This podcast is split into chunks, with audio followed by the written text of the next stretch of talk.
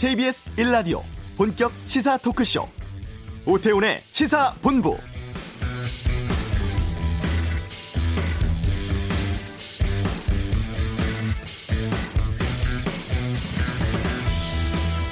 (21대) 국회가 새롭게 문은 열었지만 실질적으로 일을 하려면 (18개) 상임위 구성을 하고 또 위원장들을 선출해야 합니다. 이른바 원구성인데요 법적으로는 오늘까지 정해야 합니다. 하지만 아직까지 여야는 접점을 찾지 못하고 있죠. 특히 법사위원장 자리를 놓고 갈등을 빚고 있는데요. 민주당과 통합당 모두 상대가 법사위만 양보하면 나머지는 열려 있다는 입장이라고 합니다. 국회 개원 강행에다 상임위 구성까지 밀어붙이는 것이 민주당에는 부담이 될 수 있고 통합당도 3차 추경안 처리 때문에 마냥 시간 끌 수 없는 상황인데요. 3차 추경 6월 내 처리를 마지노선으로 본다면 이번 주말까지가 사실상의 원구성 시한입니다. 오태훈의 시사본부 잠시 후 이슈에서 민주당 조웅천 의원 연결해서 현재 국회 상황과 민주당 내부에 대해서 좀 말씀 나누는 시간 갖도록 하겠습니다. 경제브리핑 오늘은 3차 추경 얼마나 효과가 있을지에 대해 알아보는 시간 준비하겠고요. 대북 전단 관련해서 연일 강도 높게 비난하고 있습니다. 북한의 속내가 무엇인지 또 미국 인종차별 시위 상은 어떤 입장인지 2부 외교전쟁에서 다루도록 하겠습니다. 월요일 시사구말리 준비되어 있는데요. 21대 국회 원 구성 상황에 대한 다양한 의견 듣는 시간 갖도록 하겠습니다. KBS 라디오 오태훈의 시사본부 지금 시작합니다. 네, 21대 국회 원 구성 법정 시한이 오늘입니다. 아, 지금 핵심 쟁점은 법제사법위원장 자리를 누가 맡느냐인 것 같은데요. 자, 더불어민주당 조웅천 의원 연결해서 국회 상황에 대해서 좀 말씀 나눠보겠습니다. 안녕하십니까? 안녕하세요. 조웅천입니다. 네. 먼저 조 의원께서 이번에 일하는 국회 추진단에서 활동하고 계신 것으로 알고 있습니다. 네, 그렇습니다. 아, 지난 5일 통합당 퇴장한 끝에 21대 국회 개원을 했는데 네. 이 개원에 대해서 뭐 일부 언론에서 뭐 반쪽 개원이다 뭐 이렇게 보도도 나오고 있습니다. 어떻게 보고 계십니까? 어, 저는 그 뭐 반쪽 개원이라는 점에서 좀 안, 안타깝습니다만은 네. 어, 그동안에 잘못된 관행으로 국회가 운영돼 왔는데 네. 그 잘못된 관행이 법보다 아, 우선시 될 수 없다라는 어. 명, 원칙을 명확하게 보여준 2004년 이후 처음으로 국회, 네. 국회법을 지킨 개원이라는 것에서 큰 의미를 두고 싶습니다. 네. 아, 지금 현재 뭐 코로나로 인한 추경 뭐 또 포스트 코로나 여러 가지 현안이 지금 산적해 있는데요. 네. 국민들은 일하는 국회를 만들라라고 명령을 하고 계시거든요. 예. 어, 정치적 유불리만 따지고 사파 싸움 하지 말고 네. 빨리 21대 국회 정상 가동해서 누가 민생을 잘 챙길지 그런 대결을 하라 고 명령하고 계신 걸로 저희는 이해하고 있습니다. 예. 법적 기한 준수해서 개원을 했고 이제 또 원구성 협상 오늘까지로 지금 돼 있지 않습니까? 시한이. 네 네. 아무래도 이제 법사위원장 자리가 가장 중요한 쟁점으로 지금 떠오르고 있는 것 같은데 네. 그리고 오늘 오전에 어, 민주당도 그렇고 통합당도 그렇고 이 관련해서 의원총회를 연 것으로 알고 있습니다. 오늘 의원총회는 어떤 내용들 좀 오갔습니까? 아, 우선 저 통합당 의총은 오후 2시로 밀렸다고 합니다. 아 그래요? 네. 저희는 10시 반에 열었는데요. 네. 여야 협상 현재 상황에 대해서 음. 어, 원내대표단에서 보고가 있었고 또 국회법을 준수하겠다 네. 그런 의지를 다짐하는 그런 시간이었습니다. 그렇게 오래 걸리지는 않았습니다. 네. 그럼 의원총회에서 아무래도 지금 이 법사위가 가장 중요한 쟁점 아니겠습니까? 네. 그리고 이제 지난 20대 국회에서 법사위에서의 있었던 여러 가지 일 때문에 특히 이번에만큼은 법사위원장 자리를 아, 줄 수는 없다는 입장인 것 같은데 네. 그 대안으로 이제 법사위 체계 자구 심사권 이걸 폐지하면 변수가 되지 않을까라는 의견이 있어요. 여기에 대해서는 어떻게 보십니까? 예, 저희 저 일하는 국회 추진단에서 법사위 체계작구 심사권을 네. 어, 다른 중립적인 곳으로 어, 옮기는 그런 것도 아주 심도 깊게 토의를 하고 있어요. 예. 제가 저 법사위원으로 3년 동안 일을 했었는데 네. 법사위 체계작구 심사가 제대로만 되면은 이런 얘기가 왜 나왔겠습니까? 네. 체계작구 심사는 등한히 한채 음. 정쟁에만 몰입하고 장관들 장관들이 쭉 다 법사위에 나오거든요. 네. 그분들 상대로 현안질이라는 명분으로 어, 해당 상임위보다 더 오랫동안 어, 붙잡고 있으면서 때로는 인신 공격도 하고 네. 그런 부작용들이 너무너무 많아가지고 예. 정작 해야 될 체계 심사, 체계 작후 심사는 좀 하지 않은 채 정쟁의 도구로 활용됐던 점이 그동안 4년 동안 너무나 우리 국민들께서 보시기에 이건 아니다. 네. 라고 지금 다들 공감하고 계시기 때문에 체계 작후 심사에 대해서 근본적으로 지금 재검토를 하고 있는 것입니다. 그러면 체계작구 심사권이 제대로만 진행이 된다 그러면 법사위원장을 야당이 가져도 괜찮습니까? 아, 지금 행정부를 견제하기 위해서는 법사, 법사위와 예결을 꼭 가져야 된다. 예. 야당에서 그렇게 말씀하고 계시잖아요. 예. 그거는 20대와 똑같이 국회를 운영하겠다. 음. 라고 하는 얘기와 다를 바가 없습니다. 네. 행정부 견제란 것이 꼭 체계작후 심사나 예, 예산안 심사 때 발목을 잡음으로써 그게 에, 행정부 견제가 되는 게 아니고요. 네. 통상시에 의정 활동 통해서 음. 뭐 상임위 활동이나 네. 뭐 국정조사도 있고 국정감사도 있고 음. 평상시 활동으로 꾸준하게 그건 계속 이어지는 것이거든요. 예. 근데 그 모든 것을 갖다가 법사위와 예결에 밀어놓고 거기를 기- 저 노루목을 지킨다는 식으로 음. 해서 붙잡고 있으니까 네. 이건 저 일을 하자는 것이 아니고 목리부리고 어. 예 국정 발목 잡기에 다름 아니거든요. 예. 예, 그렇기 때문에 어 지금 행정부 견제를 위해서 필요하다 이런 입장을 고수하는 한은 어. 그거는 좀 힘들다 이렇게 생각을 합니다. 예. 뭐 여러 가지 뭐 묘수라든가 대안 같은 것들이 거론되고 있는데요, 보니까. 네. 아, 앞에 2년은 여당이 갖고 후반 2년은 야당이 갖고 뭐 이렇게 나눠 갖자는 절충안도 나오고 있다고 하는데 이 안은 어떻게 보십니까? 야당이 그렇게 얘기를 하는가 저는 좀 묻고 싶네요. 네. 그러니까 전반기에 여당이 먼저 2년 하고 음. 후반기에 야당이 하겠다. 저 개인적으로는 네. 개인적으로는 그렇게 될 것 같으면은 전반기 2년 동안에 체계 작후 심사권에 대해서 네. 제대로 저 어, 그러니까 발목 잡는 음. 그런 식으로 운영되지 않도록 네.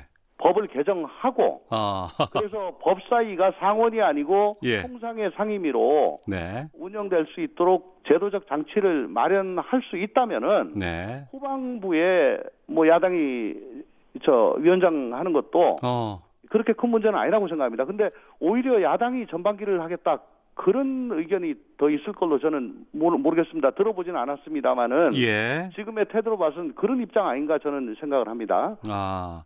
야당 쪽에서는 오히려 전반부를 먼저 갖겠다라고 주장할 수 있겠다는 말씀이시네요. 네네네. 아, 알겠습니다. 그리고 오늘 원구성 합의 제대로 되지 않으면은 이제 여러 가지 이 국회 공백이 좀 장기화될 우려가 있지 않을까라는 생각이 들기도 그렇습니다. 하고 네. 중요한 건 지금 이 코로나19 상황에서 3차 추경안 심사가 아닌가 싶은데 네. 상임위 구성되지 않으면 추경 심사 진행될 수 없죠. 그래서 예결위 구성, 상임위 구성이 급하다는 것입니다. 예. 제 아무리 많은 추경이 투입이 되더라도 골든 타임을 놓치게 되면은 추경의 효과 가 아, 반감되거나 뭐 거의 미미하게 되는 그런 경우를 우리가 우려하고 있는 거 아니겠습니까? 네.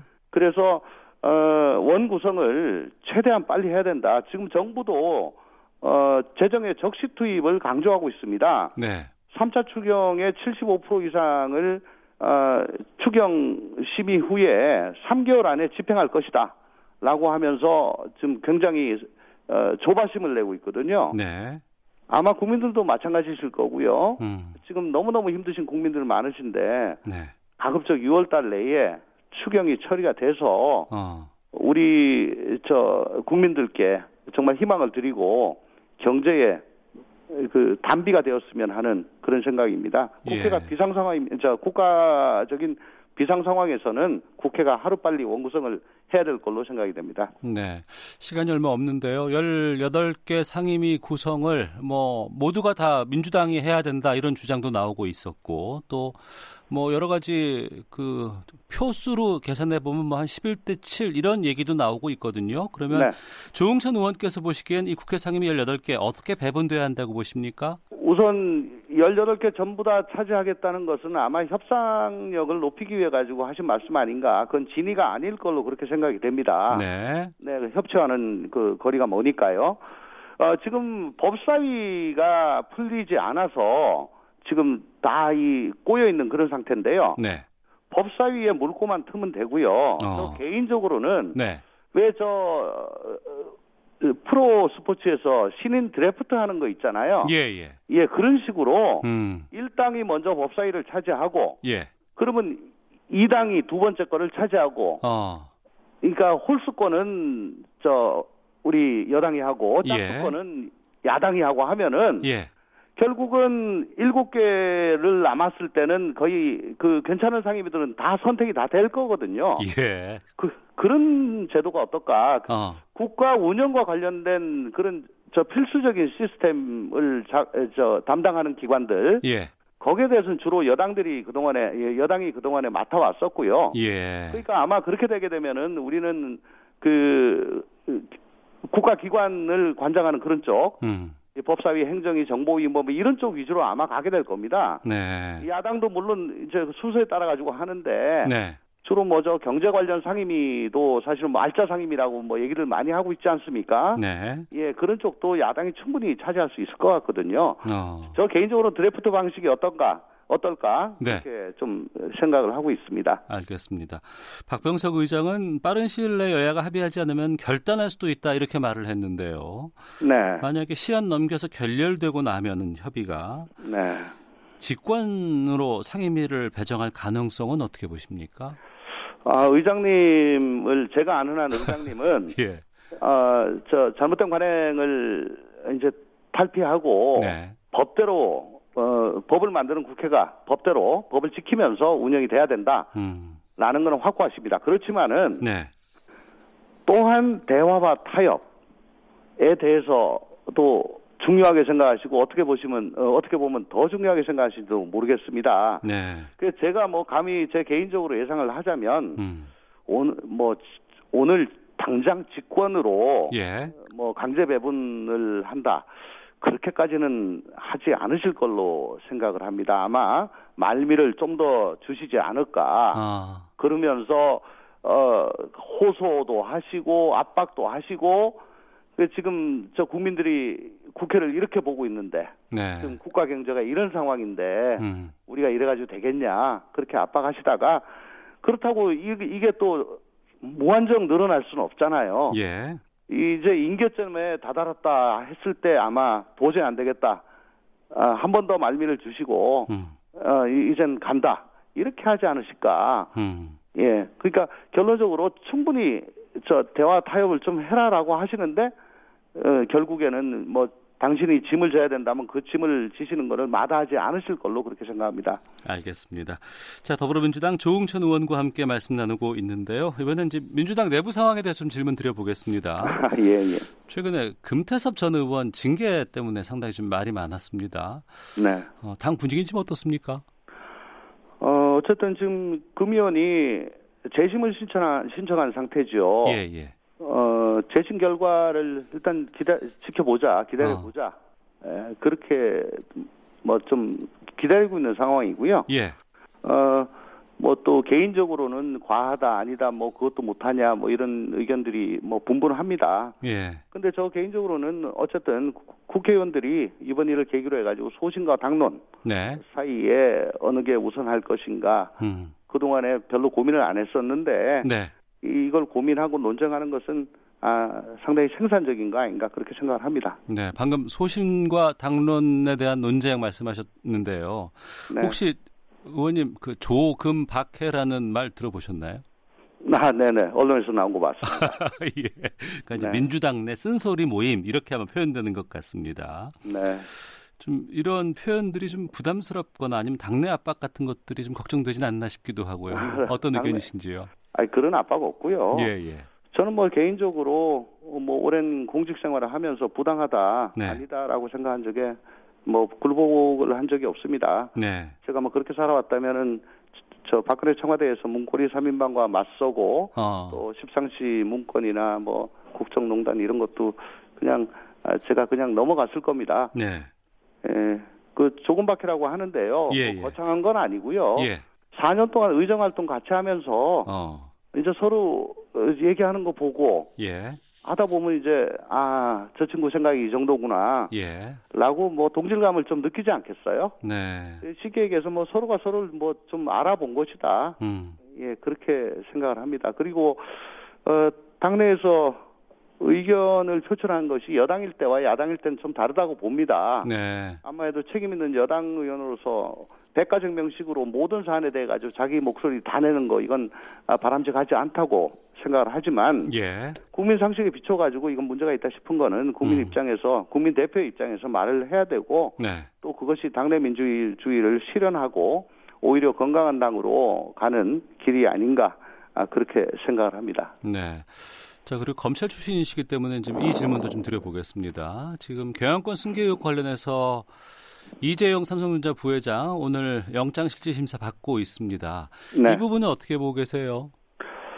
어, 제가 어, 지금 알고 있기로는 영장이 네. 특정경제범죄 가중처벌법상 배임 혐의가 아니고 예. 자본시장법상 부정거래 시세 조정 외부 감사법 위반 이걸 이거라고 전 들었습니다. 즉 합병으로 인해 가지고 회사가 손해를 입은 네. 그런 점보다는 음. 합병 자체가 어, 자본시장 질서를 해친 부정거래였다. 네. 조, 조안점이 그쪽으로 가 있는 걸로 알고 있습니다. 네. 어, 검찰은 뭐 물증이 탄탄하다고 주장을 하는데요. 음. 얼마나 그 증거가 잘 백업이 될지 뭐 거기에 따라서 구속 여부가 결정이 될 걸로 생각을 합니다. 네. 영장 청구 전에 이재용 부장 부회장 쪽에서는 그 검찰 수사심의위원회 이거 소집해서 좀 제대로 판단해 달라 이런 요청을 했었거든요. 네. 이건 좀 뜻밖이었고 많은 언론에서 어 이걸 왜 했을까라는 생각이 들기도 하는데 이런 네. 보도도 나오던데 이건 어떻게 보셨습니까? 아, 이재용 회장 입장에서는 그쪽 입장에서는 이거 뭐 받아들여지면 좋고요. 네. 안 받아들여져도 손해 볼 건 없다. 네. 라고 생각을 해서 최소한 손해 볼 일은 없다라고 판단을 하고 그렇게 결정을 한 걸로 저는 생각을 하고 있습니다. 네. 구속 여부 어떻게 전망하십니까? 아, 아까도 말씀드렸다시피 예. 아, 지금 이게 특경법상 배임이 아니고 자본시장법 위반이기 때문에 네. 예, 어, 조금 저 주, 주요한 혐의가 좀 음. 아닌 걸로 보여지는데 네. 어쨌든 물 입증을 얼마나 잘할 것인가에 아. 따라 뭐 달려지지 않을까 싶습니다. 예. 하나만 더 여쭤볼게요. 네, 그 정의기억 연대가 운영하는 서울 마포 평화의 우리 집 소장이 아, 자택에서 숨진 채 발견되었습니다. 아, 검찰이 지난달 압수수색 진행한 곳이기도 하고 여기에 대해서 검찰에 대한 비판의 목소리도 꽤 나오고 있습니다. 어떻게 이건 좀 보고 계신지도 궁금하네요. 아 우선 뭐 굉장히 안타까운 일이고요. 네, 예, 어, 뭐 이제를 빌어가지고 고인의 명복을 빌, 빌겠습니다.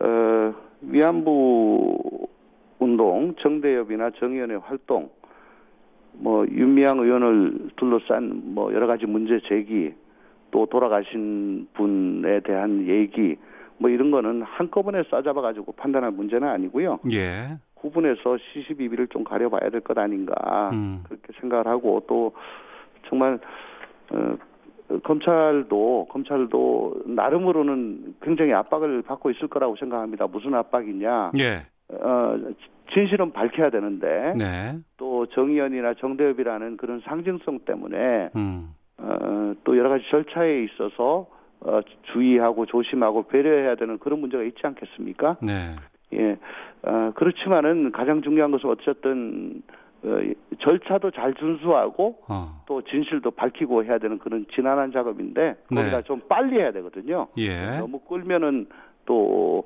어, 결코 좋은 얘기가 나오지 않을 것 같습니다.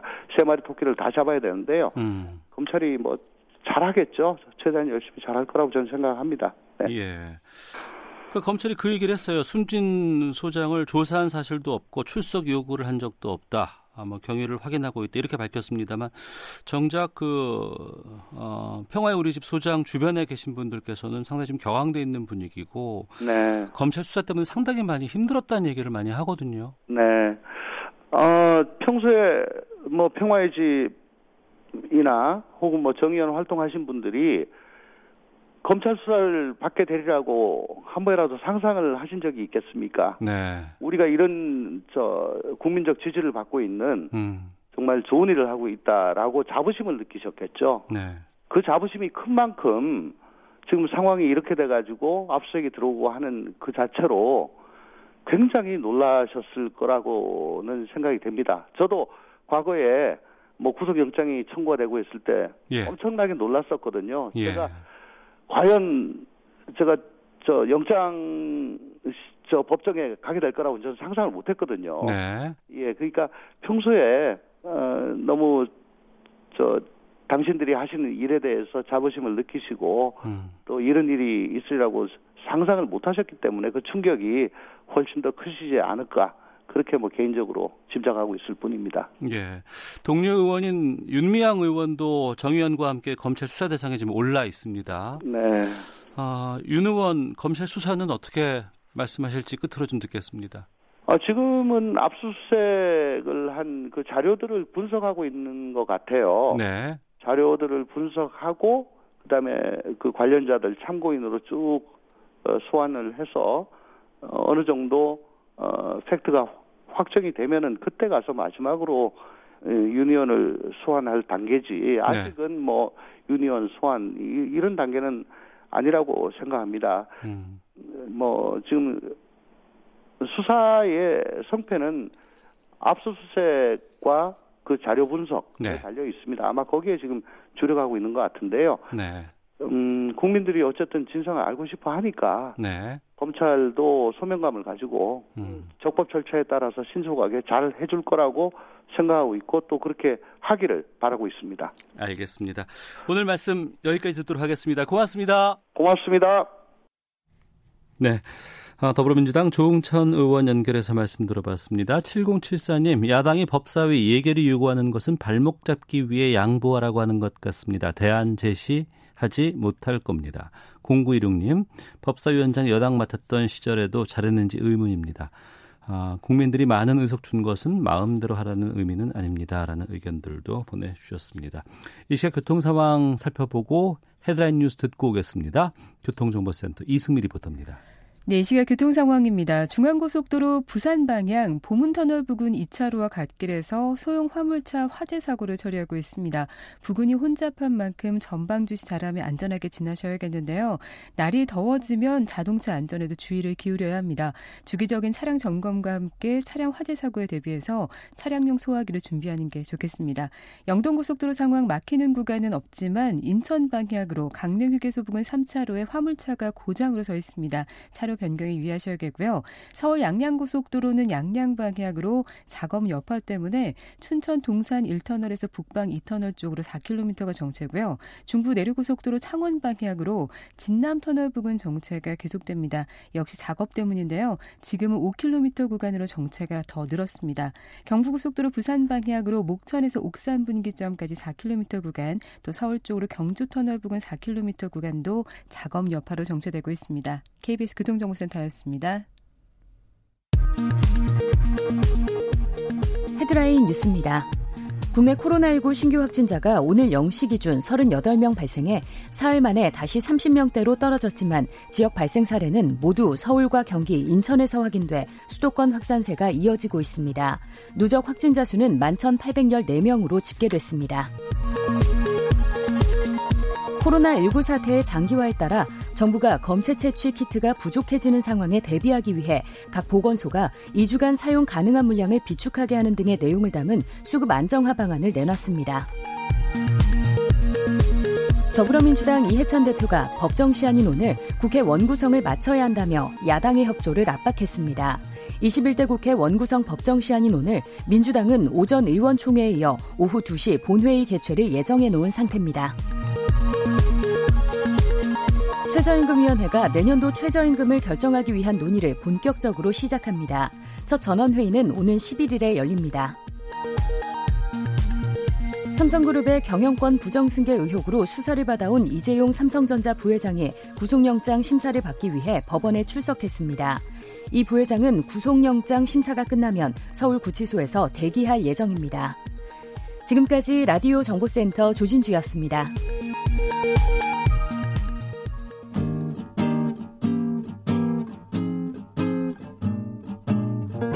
KBS 1라디오 오태훈의 시사본부 여러분의 참여로 더욱 풍성해집니다. 방송에 참여하고 싶으신 분은 문자 9730번으로 의견 보내주세요. 짧은 문자는 50원, 긴 문자는 100원의 정보 이용료가 붙습니다. 애플리케이션 콩과 마이케이는 무료고요. 시사본부는 팟캐스트와 콩, KBS 홈페이지를 통해 언제나 다시 들으실 수 있습니다. 많은 참여 부탁드려요. 네, 어려운 경제 이슈를 알기 쉽게 풀어보는 시간입니다. 경제브리핑 참 좋은 경제연구소 이인철 소장과 함께합니다. 어서 오세요. 예, 안녕하세요. 예, 앞서 조용천 의원과도 3차 추경 관련해서 말씀을 좀 나눠봤습니다만 3차 추경 어, 규모는 35조 3천억 원이고 이제 공은 국회로 넘어갔어요. 그렇습니다. 반세기 만에 이제 1년에 세 번 추경을 한 건 그만큼 이제 코로나19로 인한 경기 예측이 좀 어려워졌다라는 거고요. 네. 1차가 3월 중순에 있었는데 11조 7천억 원. 당시에는 방역이 너무 급했고 소상공인들 피해가 너무 쏟아졌기 때문에 이 부분이 집중됐고요. 네. 2차가 이제 긴급 재난 지원금 명목으로 12조 2천억 원. 그리고 3차가 35조 3천억 원. 아, 지난주 일단은 정부의 아닙니다. 이건 국회에 가서 약간 조정이 될 수 있습니다. 그런데 이제 상임위원회 구성을 둘러싸고 여야 간 기싸움이 이룩되면서 과연 이제 통과 여부는 어차피 공은 이제 국회로 넘어간 상황인데 이 35조 3천억 원이라는 건 우리가 그 이전에 가장 큰 추경이 2009년도 글로벌 금융위기 당시 네. 그때 28조 4천억 원을 했거든요. 예. 그때도 당시 뭐 울트라, 슈퍼 뭐 추경이다라는 얘기를 했는데 아, 그걸 뛰어넘는 가장 큰 규모입니다. 자, 그러면 이 돈 구체적으로 어디에 쓰이느냐? 당초는 일자리였어요. 일자리 추경으로 좀 써보자. 그리고 네. 포스트 코로나 이후를 좀 대비해보자. 이런 거였습니다. 그래서 고용, 사회 안전망 확충, 거기 한 9조 4천억 원, 또 위기의 기업들 일자리 지키는데 한 5조 원, 그리고 내수나 수출 활성에 3조 7천억 원, 그리고 이제 포스트 코로나 시대의 성장 발표를 마련 위한 한국판 뉴딜에 5조 1천억 원 등이 쓰입니다. 네. 어, 정부는 일단 추경이 국회를 통과하게 되면 석 달 안에 이 해당 자금의 75% 이상은 이제 집행하겠다라는 건데 문제는 일단 추경이 효과를 내려면 신속한 집행이 관건입니다. 네. 20대 국회에서 얼마나 빨리 어. 이달 내로 좀 체례가 돼야 될지 지켜볼 일입니다. 예. 그 앞서 말씀하신 것처럼 뭐 반세기 만에 세 차례 추경은 처음이다라고 하셨고 규모도 엄청나다라고 말씀하셨는데 그래서인지 이거 이렇게 돈 쓰다가 국가 부채 구멍 나는 거 아니냐 이 걱정하는 사람들도 있어요. 맞습니다. 어, 1차, 2차, 3차 추경을 합치게 되면 59조 한 2천억 원, 그러니까 60조에 육박을 합니다. 네. 아, 이 돈 그러면 어떻게 마련할 거냐. 사실은 1차, 2차 하면서도 계속해서 마른 수건 쥐어짜겠습니다. 기존 예산에서 안 쓴 것들 이제 각출하고요. 그래도 비, 부족해서 빚을 내겠습니다라는 건데 이 3차 추경만 놓고 보더라도 한 23조 8천억 원 정도는 국가 부채, 빚, 이 국채를 발행을 해야 합니다. 그러면 네. 3차까지 누적된 이제 국채 발행액만 35조 원에 육박합니다. 음. 그런데 문제는 경기 침체로 지난해부터 세금이 잘 안 거치고 써야 네. 될 돈은 많다 보니까 올해 예상되는 관리재정 수지 적자가 110조가 넘습니다. 이래서 연말 되면 3차 추경만 감안했을 경우 우리나라의 이 GDP 대비 국가 부채 규모는 34.5% 840조 원 정도로 불어나거든요. 네. 지난해만 한 740조 정도였으니까 그러면 이걸 좀 다른 데와 좀 비교를 해보면 일단은 어, 선진국들은 우리보다 더 급한 건 맞습니다. 일단 일본 가까운 나라 일본이 2018년 기준 GDP 대비 국가 부채가 220%가 넘고요. 네. 어, 미국과 영국이 110% 내외, 독일이 상대적으로 견실하지만 70%예요. 네. 이게 2018년 기준이고 음. 지금 올해는 이보다 더 쓰고 있습니다. 거기도 추경 많이 했었을 그렇죠. 테니까요. 여기서 이제 GDP의 두 자릿수 이상씩을 하고 있기 때문에 늘어나는 속도도 역시 뭐 선진국들도 마찬가지로 좀 빠르다라는 거고 다만 이제 우리가 그동안 굉장히 이제 40%를 마지노선으로 지켜왔는데 네. 이렇게 빠르게 늘어나는 이 추경 여기에다가 만에 하나 이게 마지막이 아니라 3차가 마지막이 아니라 이번 뭐 2차, 3차 유행이 이어진다면 우리도 4차, 5차 추경이 좀 불가피한 측면이 있다라는 거는 경계할 대목입니다. 이번 3차 추경을 하게 되면 우리가 한 43% 정도가 되나요? 국가 부채 비율이? 네. 어. 근데 이제 통합당 쪽에서는 이 국가 부채 비율을 아예 법안으로 일정 정도 상한선을 상한선을 둔다는 그런 입장이라면서요. 맞습니다. 미래통합당 이제 추경호 의원이 어, 통합당 1호 법안이 뭐냐? 바로 이번 법안이에요. 이제 핵심이 뭐냐? 국가 채무 비율 한도 등을 이제 재정 준칙을 설정하자라는 네. 거거든요. 재정 준칙이라는 게 뭐냐? 재무 건전성을 유지하기 위해서 국가 부채나 재정 수지 한도를 법으로 정하자, 네. 강제하자라는 겁니다. 아, 이 법안은 국가 채무 비율 상한을 45%로 두고 관리 재정 수지 적자 비율 한 해에 세입과 세출을 따져봐서 3% 이내로 유지 관리하자라는 게 핵심이에요. 네. 자, 그렇게 되면 문제는 뭐냐? 이게 지금 43.5%인데 3차 추경이면 더 이상 추경할 여력이 많지 않아서 상한에 부딪힐 수밖에 없다라는 거거든요. 네. 그래서 물론 앞서 감사원도 비슷한 권고는 했습니다. 왜냐하면 지금 코로나19가 워낙 심각하다 보니까 올해 제 재정 전문가 57명을 대상으로 해서 재정 준칙 도입에 대한 설문조사를 하니까 어차피 경제 전문가들의 경우에는 이 국가 부채가 늘어나는 걸 이제 경계하다 보니까 재정 준칙 도입에 필요하다라는 응답자가 많았어요. 10명 중 8명 가까이 음. 83%가 동의를 했는데 어쨌든 이렇게 되면 사실은 지금은 이제 거대 야당을 상대로 해서 통합당이 1호 법안으로 냈기 때문에 네. 과연 국회에서 통과될 거냐 음. 사실 통과될지는 미지수입니다. 예. 이번에 어, 포스트 코로나 대비하겠다 뭐 이런 얘기까지도 지금 포함돼서 나오고 있는데 한국판 뉴딜 청사진도 제시가 됐잖아요. 그렇습니다. 정부가 사실은 이제 하반기 경제정책 방향을 좀 일찍 발표를 했어요. 어, 일단 코로나19 충격으로 인해서 올해 성장률 전망치는 0.1%로 낮췄습니다. 당초 기획재정부가 제시했던 건 올해 한 2.4%는 가능하다라고 했는데 일단 뭐 이걸 뭐 국제통화기금 IMF가 올해 마이너스 1.2, 한국은행이 마이너스 0.2 정도로 보고 있기 때문에 네. 그것보다는 다소 이제 플러스 성장 가능하도록 정부는 재정 정책, 세제, 금융을 총망라해서 총동원하겠다라는 겁니다. 그러면서 정부가 지시한 게 아, 위기 극복을 위한 한국판 뉴딜 뉴딜을 추진하겠다라는 건데요. 물론 뭐 구체적인 뉴딜 정책의 내용은 7월에 세법 개정안이 공개가 되면서 나옵니다. 그러나 이제 이 포스트 코로나 시대에 이 한국판 뉴딜에 대해서 정부는 큰 그림은 오는 2025년까지 76조 원 상당을 투입하겠다라는 겁니다. 네. 그래서 한국판 뉴딜은 크게 두 가지입니다. 디지털 뉴딜, 전 국민 고용망 확충을 위한 디지털 뉴딜, 또 하나가 그린 뉴딜. 이렇게 나눠질 수가 있는데 디지털 뉴딜이라는 게 이제 뭐 이 비대면 데이터와 같은 이런 비대면 산업을 육성하는 거, 또 원격 교육이나 이제 의료와 같은 근무 인프라를 확충한다는 거고요. 또 그린 뉴딜이라는 건 뭐 신재생 에너지를 늘리고 친환경 인프라를 확대하겠다라는 겁니다. 어쨌든 정부는 2022년 1단계 사업에 한 31조 원 가량을 그리고 2025년까지 40조 원 이상을 투입을 해서 지속 가능한 좋은 일자리 쉬운 55만 개 정도를 만들겠다라는 겁니다. 네. 물론 국회 지금 상황이 남아 있습니다만 이번 3차 추경 우리 경제는 어느 정도 효과를 줄 것으로 예상하십니까? 정부는 일단 3차 추경이 내수도 살리고 경제 마중물이 좀 됐으면 하는 바람에요. 올해는 이제 플러스 성장으로 가까이 막는다 하더라도 내년을 기약하고 있습니다. 내년에 3% 성장하기 위해선 이 돈이 반드시 필요하다는 거고요. 사실 방역과 이제 코로나19가 재확산되는 여부가 가장 큰 변수입니다. 단기적으로 보면 3차 추경만을 놓고 보면 1차, 2차, 3차 추경의 효과는 어떻게 되느냐. 일단 현대경제연구원은 1, 2, 3차 추경을 합할 경우 우리 경제를 한 1.5%포인트 견인하는 효과는 있을 수 있다라고 네. 보고 있어요. 예. 그리고 과거에도 이제 위기 때마다 전 세계가 똑같이 적극적으로 돈을 풀었는데 우리가 2009년에 이제 글로벌 금융위기 당시 추경을 아까 28조 4천억을 했잖아요. 네. 그 다음에 성장률이 8%까지 거의 V자형으로 만들어 냈어요. 아, 그래요? 네. 어. 그래서 이걸 기대하고 있는 거예요. 정부도 당장 올해 성장률이 아니라 네. 올해는 마이너스로 내려가지 않도록 이제 적절하게 방어를 해주면 음. 내년에 기저 효과를 감안하게 되면 빠르게 한 3% 내외 정도는 성장이 가능하지 않겠느냐라고 기대하고 있는데 네. 어쨌든 이 적극적인 재정 지출이 위기 탈출의 발판이 되고 문제는 앞서도 제가 말씀을 드렸습니다만 이런 추경이라는 건 반드시 써야 될 돈 곳곳이 다 정해져 있는 돈이기 때문에 이 신속한 집행이 관건이거든요. 있거든요.